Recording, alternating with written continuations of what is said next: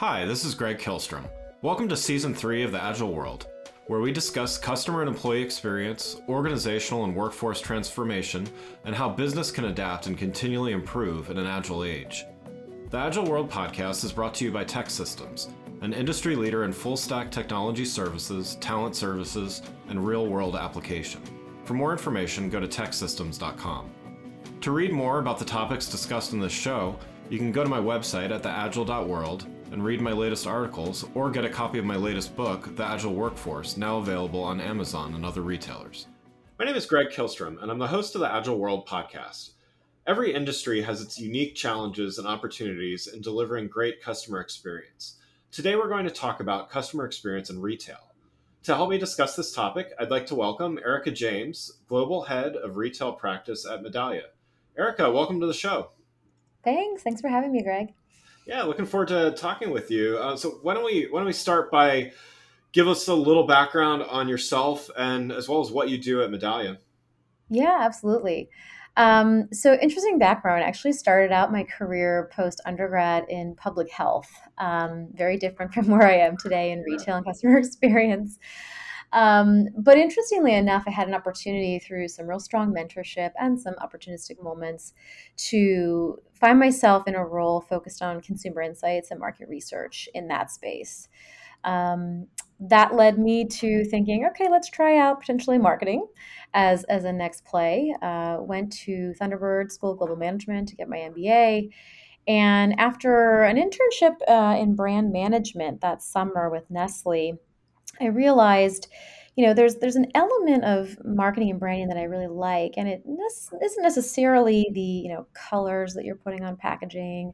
Uh, or the words that you're using, but it's more the feeling that someone gets when they interact with a brand, right? Like mm-hmm. operationally, when they engage with a brand, what do they feel? How do they um, how do they feel when they've left that experience if you will and so that insight coupled with someone um, sharing medallia with me again also kind of an opportunistic share i found my way to silicon valley and I've been with medallia it'll be eight years um, pretty soon. Nice nice. Well yeah i um i share a little bit of that marketing to let's call it marketing to cx track as well. So i think mm-hmm. i think that's a I, I i think that's a natural one to kind of um, nothing against marketing, nothing against branding, no, not at all. of course. But but um, it's uh, it's a way of kind of peeling back the the onion a little to get into that that what you you know what you mentioned as, as the experience. So which actually is a nice segue to um, to kind of talk about what you're focused on now and in the sure. in the retail industry. Mm-hmm. And so let's you know let's talk about some of those unique challenges in that industry. Um, what do you see as you know what what unique challenges are being posed in delivering great customer experience to customers in retail? Yeah.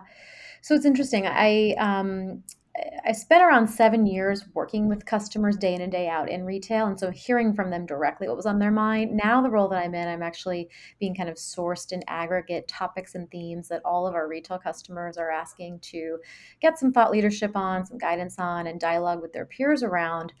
And I think there's there's kind of three that seem to rise to the top. Um, I think that while omnichannel was a thing pre-pandemic, the pandemic accelerated this idea of needing to maneuver cross-channel interactions in a way that you do leave your customer with the same consistent brand experience, even though you're realizing it differently, right? Whether that be curbside pickup, same day delivery to home, or an experience in the store it feels like you know the the intention is there to deliver that smoothly but some of the building blocks and the operation that sits behind delivering those cross channel interactions is still a bit delayed.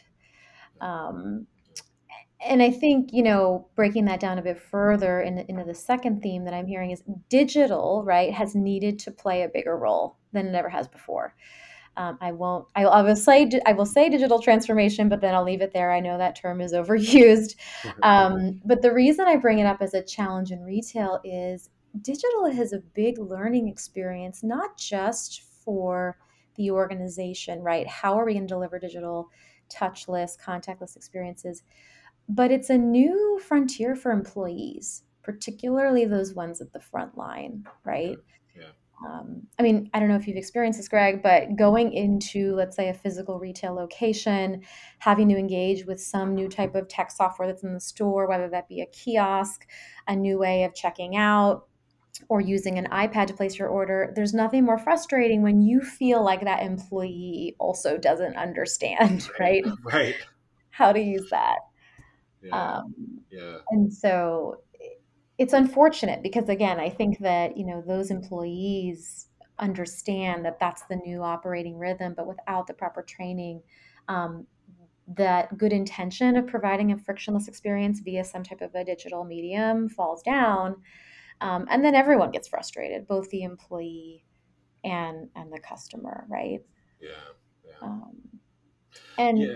oh go ahead no no please Um, on that last front, I mean, I think the third thing that to me, you know, cross channel interactions, digital then really still proving to be sticky and an area of friction for many. Um, you've got this then employee at the end of all this, right? We're asking them to put themselves, you know, in the, in the middle of the pandemic in danger, right? Potentially from a public health standpoint.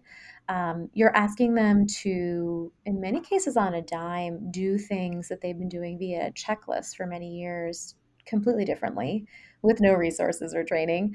Um, and while I do feel like some brands do this uniquely well, I think sometimes we forget to recognize those folks at the front line. Um, you know, checking people out at Walmart, or helping people down the aisles at CVS. Uh, they have long days. They're dealing with a lot of new. Um, it's really important to make sure that we're rewarding them and recognizing them for what they're what they're delivering. Yeah, definitely. And I I, I do want to get into that the the employee experience, customer experience um, mm-hmm. thread mm-hmm. in a in a minute here. But one one thing before we get there though. Um, I think a lot of, particularly the first two things that you mentioned, but really all of it. Um, do you do you think it's been accelerated, or at least the need has been accelerated by, uh, you know, by the pandemic, by lockdowns, by by all those things? And I guess the the follow up question to that would be: Has success in in retail customer experience there's some obvious things that we probably can all agree on are are success metrics, but you know, has has success and the way that it's been measured shifted as of late? Yeah, I mean, I don't disagree. I think the pandemic accelerated things. Although, what was interesting is um, in, in thinking about a few brands in particular, um, Starbucks being one of them. Starbucks at the end of 2019 was actually looking to start to shift some of their physical locations from being full cafes, right? So large environments with lots of people, something that's yeah. not a no go during pandemic world, um, to more quick pickup pick up and go mobile order based because they were seeing most of their they were seeing a very large amount of their transactions coming from mobile orders so they figured let's decrease footprint and sort of make this the purpose of this physical location, mobile pickup.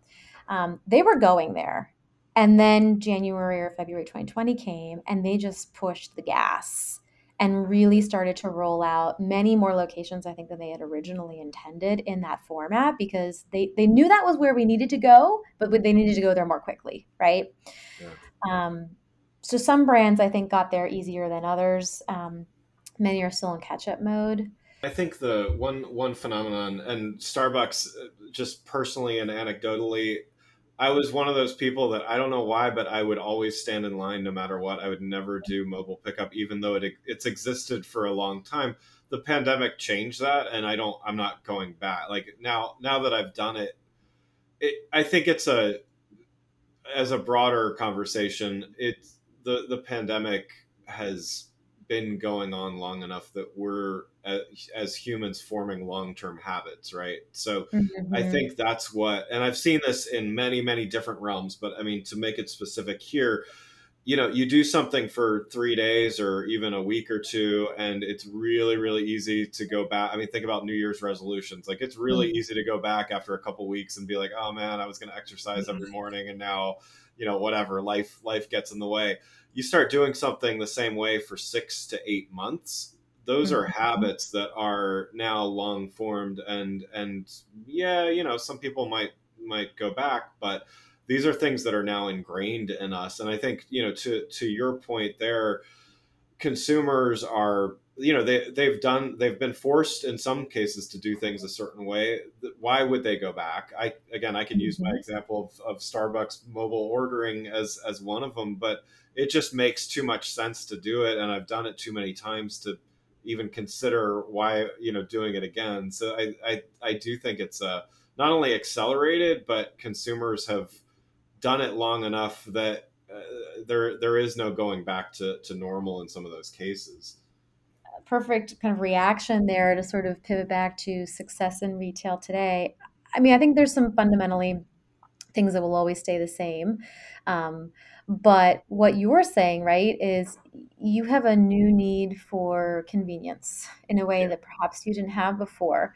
Um, and so, you know, if I step back from saying sort of defining success from a metric standpoint, but more of a feeling, something that I've seen based on some research that we've done at Medallia, as well as just sort of out there in the space, is um, there's this interesting pivot from, uh, you know, an experience in retail being easy as something that a customer wants and feels is, and is good and defines as successful versus an experience that is convenient, right? Yeah. Um, sure, we want to make things easy. And in many cases, they do go hand in hand. But when we actually have looked at it closely, breaking down, actually looking at verbatims from customers in, in with the retail brands we work with, it's this convenience factor of I'm able to get something in the moment where I want it, how I want it. Maybe I had to have actually a couple more clicks to get there, back to that ease comment, whereas before that might have annoyed someone. But now it's more like I'll do more clicks, but I need you to give this in like to me in the way I absolutely need it in the in the, at this point in time. Yeah. Um, so you know that that I think is those that are winning are making it convenient. Obviously, those that continue to win do have consistency as sort of a a word that is a mantra that they make sure that they're upholding. You know, if you're experiencing something in the store, you should have that same feeling, for lack of a better word, online.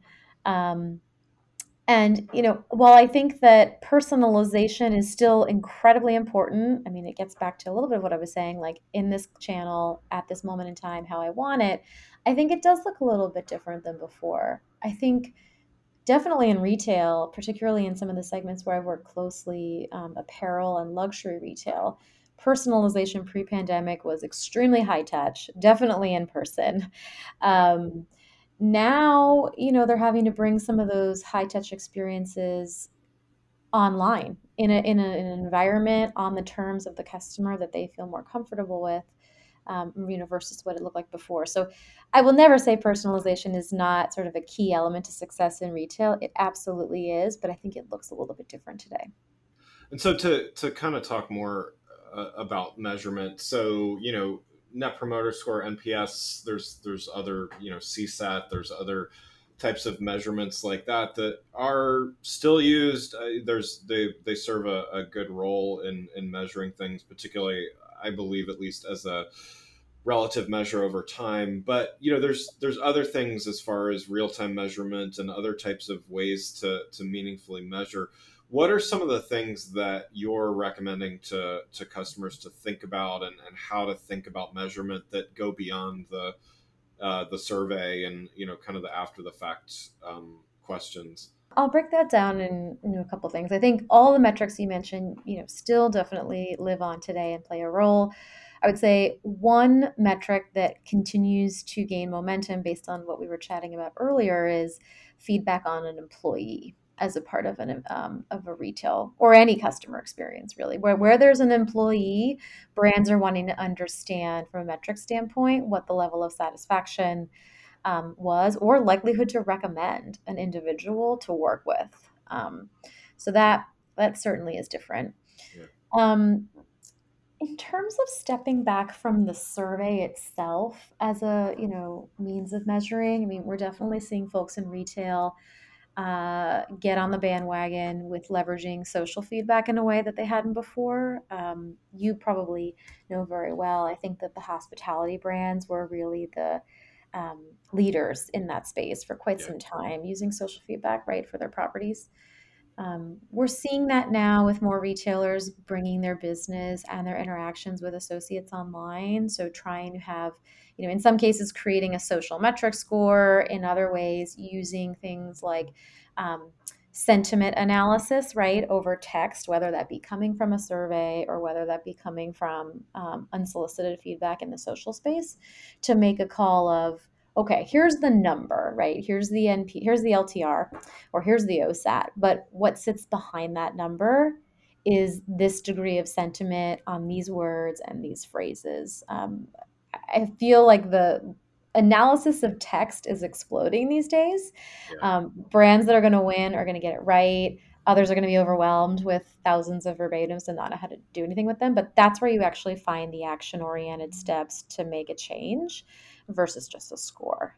One more thing specific to uh, to, to retail here. Um, what are you seeing? You know, what should what should retailers that want to be forward thinking be keeping in mind? What are you kind of seeing on the the front lines of the the industry and, and really as a as an industry leader? What are you know what is what is Medallia recommending? What are you seeing?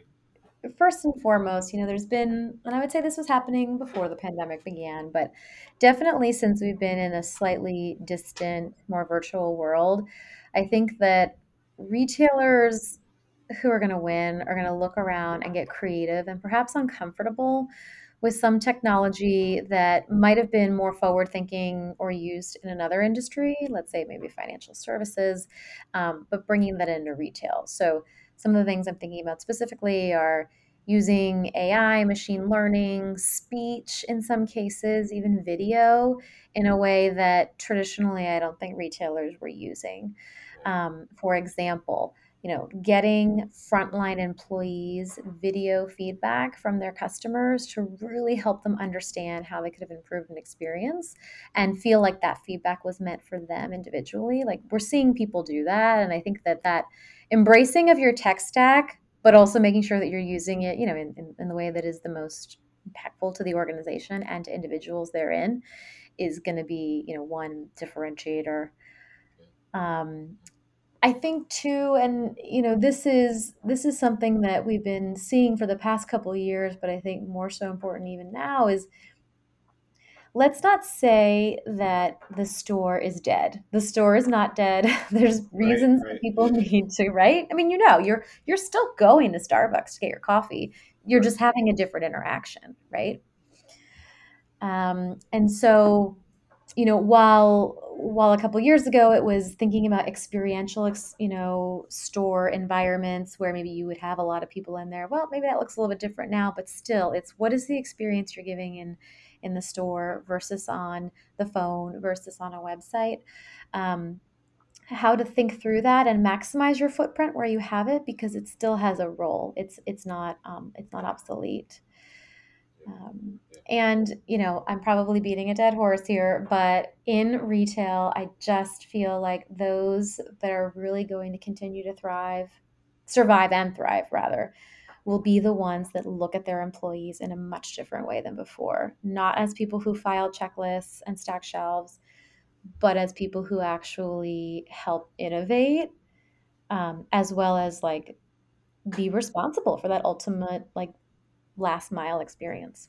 Yeah, and that's I think that's a that's a great segue to kind of bring us back to this this employee experience and, and customer experience relationship. And you know, I've certainly mm-hmm. I've written a, a bunch about it. I, I talk about it with um, with anyone who will who will have the conversation with me because um, I, I do think it's you know it's one of those things where not everything about them are directly causally you know related to one another and yet there is such a direct relationship um, and so that mm-hmm. that statement might have even been a paradox but i think you know what i'm saying is, yeah. is they're they're they're very much related um, so you know in an industry like like retail you know you mentioned the frontline employees i mean from my perspective that's um, that's definitely i think it's the it's a straightforward the frontline employees are straightforward ones to to measure if any of this is is straightforward um, I think the people behind the scenes that don't see themselves as part of the customer experience are also a big challenge. I mean, you mm-hmm. know, if we're talking retail, I mean, the, the people that are writing the code of the e-commerce platform if they don't understand the customer that they're you know selling products to we've got a problem as well you know so in other words uh, mm-hmm. a company wins when everybody can can draw even if it takes a little bit of a stretch a company wins when it can when everybody can draw a line between them and the customer in in some way. How do you you know from from where you sit and, and where you work with organizations how do you help how do you help companies draw that line between cx and ex knowing all of the you know some of this stuff falls to hr some of it falls to it some of it falls to marketing to you know sales to you know all, all of the above? Like how do how do you work and and you know just kind of explain that to, to customers in a way that's meaningful it's a conversation that's happening more frequently for sure. And I think it's a conversation that some are open to hearing very much so and, want, and are ready to dig in. Mm. Others will give you the head nod. Yes, it's I get the connection, right? um, but we'll deal with that later. I think um, I mean, here's what I'm seeing. Uh, I feel as though as we go into 2022, customer experience is ever more so now truly on the boardroom agenda like it hadn't been um, because of i think the way we needed to pivot over the last 18 20 months. I think what's interesting is that we're also seeing now others in the organization outside of hr realize oh you know we're asking employees to do a lot here. We're burning them out. Or we're not happy with what we're getting back from customers in terms of feedback and it's related to employees and their training or their understanding or their empathy we know whatever it may be. And so i think what's changing is that people outside of some of the traditional leadership silos or silos of hr and leaders beyond hr are realizing oh this is a thing like we're hearing about employees and customer feedback even more so we're hearing grumblings therein, the great resignation, people are leaving. Um, there's a connection here, and it's not just going to be solved by doing an annual engagement survey and hoping that we figure it out. It, it's going to actually be a continuous pulse of employees throughout the year on things that matter to them, but things that are also directly linked to what you're asking them to do in service of the customer. Um, and so I think that for the first time, leaders outside of HR are seeing, oh, this is something that is truly connected. And until we solve both, we're going to continue to see these friction points pop up in different areas where it's an employee has fallen down, is unhappy, is struggling, and as a direct result, customers at an individual level and then soon at aggregate are also going to be having those same experiences. Yeah, no, I like that, and I think you know, in a way, from from the employee's perspective, it's a nice, it's actually a nice thing to think that they're getting support from different aspects, right? So, like mm-hmm. HR, um, you know, HR gets a bad rap, and and so, but yeah. I'll I'll use a I'll use a generalization here that isn't is not always true, but you know, HR is often focused on compliance and and risk mitigation and those things are very very important but they're not the only thing obviously when when dealing with employees but you know for customer experience to all of a sudden value employees whether they're frontline again or or somewhere you know somewhere in the middle or behind the scenes or whatever um, all of a sudden you've got advocates for employees all over the organization as opposed mm-hmm. to oh man i'm going to just go complain to hr and hope that you know hope that something happens now all of a sudden you know employees are being valued in the way that they uh, admittedly always should have been valued but I, I, you know i see this as in other words as an opportunity right mm-hmm. and it's you know i think measurement measurement needs to provide a way to tie the to tie employee experience to customer experience and ultimately i mean at, the end of the day it's sales and, and it's revenue and, and things like that that that there's got to be a line to it. But I think when when an organization can do that, I think everybody's going to win. Absolutely. And I mean, we even see it. We see some of our customers getting real granular, right? So leveraging pulse feedback of employees at different points in their journey. Let's just use onboarding as an example, right? So someone who's new being able to understand how those new employees are experiencing onboarding and then match that experience data up with the customers that they've interacted with yeah. oh, to nice. see yeah. if the customers are also feeling like you know hey using your name as an example you know greg seemed really confused didn't really understand what's going on i well, often am for what it's worth i mean that's if you start to see a pattern of that you're not only going to get ahead of potentially like um, an attrition issue where people are feeling uncomfortable in their jobs. They don't know. They're, they're also seeing that customer feedback, by the way, and seeing that they're not hitting the you know the mark. Um, so you get ahead of attrition, and then of course you also get ahead of a broader issue where if you're continuing to onboard people in this way or do lack thereof onboarding, you're going to have this um, detractor experience from a customer um, point of view as well. Well, um, one one last question before we wrap up here, uh, mm-hmm. to kind of go back to the very first thing we talked about in in your experience as well. You know what I've seen, and this is particularly, I would say, in the smaller and, and mid-sized organizations, but I, I, think it applies to to many. Um, this idea of branding, marketing, CX, all of this kind of gets conflated, and uh, you know, mm-hmm. I'd, I'd love to hear from your perspective on especially you know you've you've been in in those in those roles and as distinct roles as well how do you see the relationship as well as what makes them distinct and you know how would how would you describe that to somebody that's an interesting one um, and i'm sure it's one that everybody has their own sort of spin on and spin we know is big in marketing so um, that's the marketing part of it yeah that's the marketing part of it yes so here's the way I would think about this. And I think that if you had asked me this question seven or eight years ago, I would have answered it differently.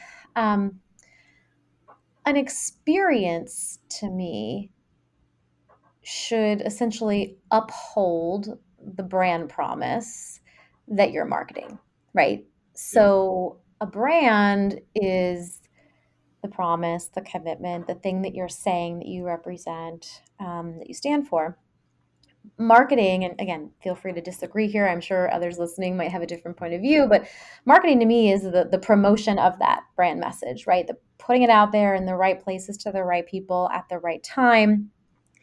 Where the rubber meets, meets the road is the experience right that someone actually has. You've told me you're committed to delivering this. You've told me in this channel or in this way that you're going to do that. But if i ultimately come into let's say in a retail example um, I come in to pick up my items curbside, and uh, the employees are saying, "Curbside? We don't have that at the store." I mean, right. you, you you've just lost me, right? The brand means nothing. The marketing is now just noise. Uh, the experience, the operationalization of the brand promise that you're marketing is that experience, right? Um, and it's not an easy one, I realize, to deliver on at scale, um, you know, time and time again. But that I think is truly what matters. Yeah, no, I, I love it, and I think it is. Um, I, I think it is also important to make sure that everyone kind of focuses on, like, everyone should be, everyone should be concerned and and want a, to make a great customer experience, but it's actually really really important that branding people do really well on branding and marketing mm-hmm. on marketing and, and so on and so forth and so i think when when these things get kind of too related and you don't have distinct practices again it's like a mar- a marketing person needs to understand sales inside and out and they should mm-hmm. understand operations of the company and you know everyone should really understand you know everything to a degree of how a business runs but if you don't have people really focused on these areas you're going to have you know you're going to have something that sounds kind of nice so for so a branding or marketing perspective and you're going to have an experience that maybe matches up but you're not going to have anything great right? So I, mm-hmm. I, I like your i like your definition.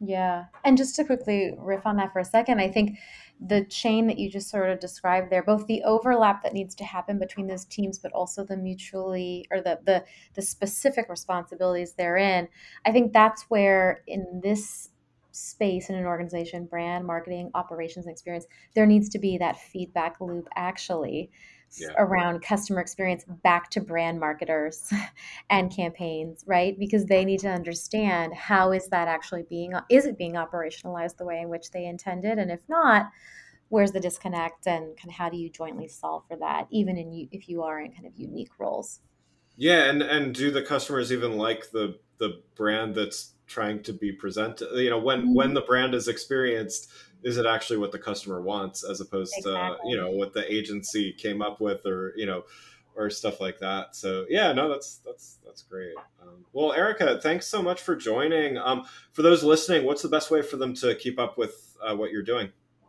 yeah, definitely LinkedIn. I'm I'm not into tweeting, so find me on LinkedIn, and I'm happy to be. Um, Uh, I'm happy to share kind of some of the stuff I'm working on at Medallia and elsewhere from that space. So I look forward to connecting with folks on that platform. Wonderful. Well, again, I'd like to thank Erica James, Global Head of Retail Practice at Medallia, for joining the show. Thanks again for listening to the Agile World with Greg Kihlstrom. See you next week. Thanks again for listening to the Agile World podcast, brought to you by TEKsystems. I'm your host, Greg Kihlstrom. If you enjoyed the show, please take a minute to subscribe on your podcast channel of choice and leave us a rating so that others can find the show more easily. You can learn more and get a copy of my latest book, The Agile Workforce, from my website at theagile.world.